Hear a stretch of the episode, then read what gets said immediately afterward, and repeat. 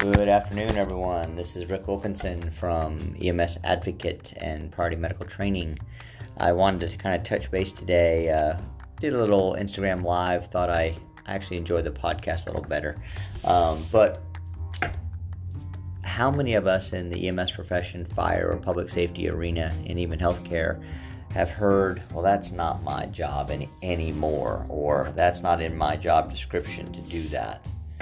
Think about all the places that are extremely successful businesses, not just in the United States, but in the world. Um, use Walmart, for example. I have personally worked for Walmart when I was younger, and the same is true for um, the employees of Walmart now, whether you like Walmart or whether you don't. One of the reasons they're successful is they preach that from the store manager down, they should be able to do the jobs no matter what it is whether that means cleaning up a stopped up toilet in the bathroom or helping unload a truck or stocking shelves. It doesn't matter from the store manager down, they should be able to know how to do this and lend a hand when needed. Think about in the EMS world where I have personally heard, I can't even think of how many times, that's not my job anymore. I've been promoted up and out. I'm an EMS supervisor, I'm a battalion chief uh, when overtime is called, the on duty supervisor will call 20 different people for overtime for, you know, I'd say a tomorrow shift or the next shift where they're at the point of mandatorying people. And when you ask the person making the phone calls, well, could you know, could you work it? Oh no, I've done my time on the truck. So, you know, I don't know if that's a great answer. Um, you know, we also hear a lot with training that I've done my time. You know, I'm I, I don't need to do the same kind of training that the people on the street do, but it still says EMT or paramedic on my shoulder on my uniform. So again, I, I don't know if saying that's not my job is the right thing to say. What I think it comes across as with an attitude as well that if you don't think that's part of your job anymore, then why are you still here in an agency that that's what part of your job is doing? So, you know, I know it's it's interesting because we hear it all the time. Well, you know, now that I'm a supervisor, I don't do that anymore. Um, but again, I'll use Walmart as a as an example. Sam Walton, uh, if you ever have read his book, he talks about how when he does when he did before he passed away store inspections, he tried to be at every store opening. When Walmart was smaller, he would be at the grand opening to you know to do all the grand opening festivities. But also, he would walk in and go to the restroom and would immediately call the store manager and say, Hey, do you know where the janitorial supplies are? And if the store manager said no, or let me call the janitor or the maintenance person, they would have a little chat about that's not what Sam Walton would want. He would want the people from the top down to understand the process and, and be able to do it.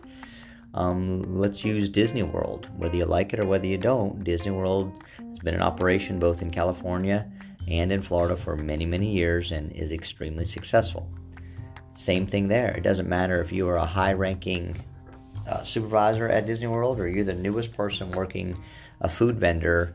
If you see a piece of trash, you pick it up because what is Disney World to many people is an experience, is you're selling them a fantasy. You're selling them a day or two or three or however many that they can go there and experience what they want to, what they believe it to be. And anything that takes away from that could change their experience. So let's use EMS for example. You hear a lot of times EMTs and paramedics on an ambulance together. Well, the EMT checks the BLS stuff and the paramedic checks the ALS stuff. Well, we know some of that is uh, agency specific. Well, the paramedic has to check his narcotics and you know things like that. I I understand that, but that paramedic should know where the Hare traction splint. I know I'm dating myself a Hare traction splint, but you know they should know where that is and what's going on, and you know and what it's going to take to find that equipment. You know, think about how it's going to be when they need that particular item and they go, Well, I think I know where it is.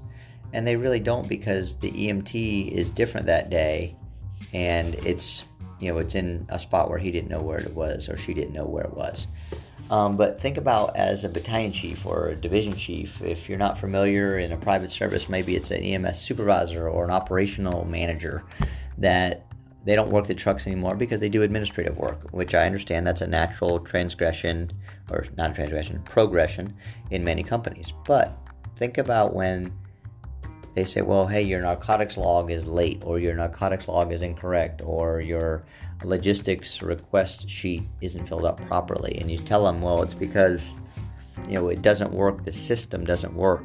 And look at it. Can you look at it? No, no, no. I don't I don't do that anymore. I just need it to get done.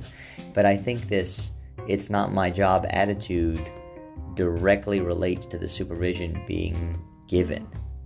Um, but again, you know, think of that again, that supervisor calling for overtime and won't work the shift themselves, but will continue to call and mandatory people overtime. Now, depending where you work, I understand mandatory overtime is a thing, and in other states it's not. But I have seen very recently in my career where they have mandatory people that they couldn't leave. Now, you may have your own agreements or disagreement with the word mandatory, but what I'm saying is that why isn't that supervisor doing it? Why isn't that um, division chief stepping up and working?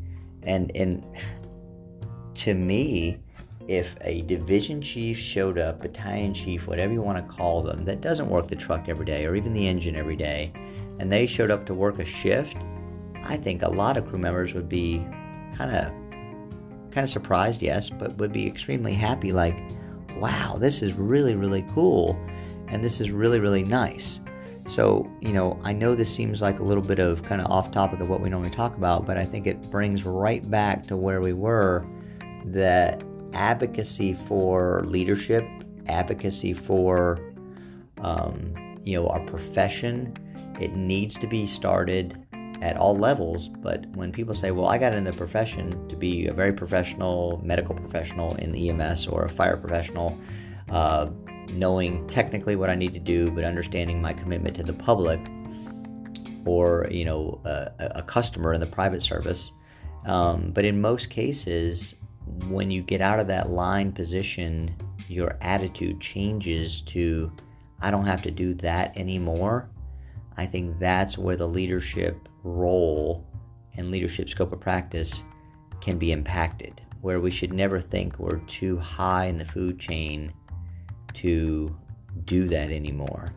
I know multiple very high ranking people in different job professions that still empty their own trash, that still know the name of the janitor. Um, at a local hospital, I know a, uh, a physician that I've seen talking to the guy waxing the floors like he was anybody else, you know, that he knew every day, where other physicians walk by the guy mopping the floor like he's almost like in his way. So, you know, I can't impart enough that it's not my job should never be said. Now, maybe you think that, and maybe you really don't agree in doing it, but you do it anyway because people are watching. And even if they're not watching, it's still the right thing to do. And these leadership traits that built the profession to be larger and to be bigger and to hopefully grow into you know a, an essential service in most of the states that are not some of these things have to change. And a lot of it starts with the people in the positions.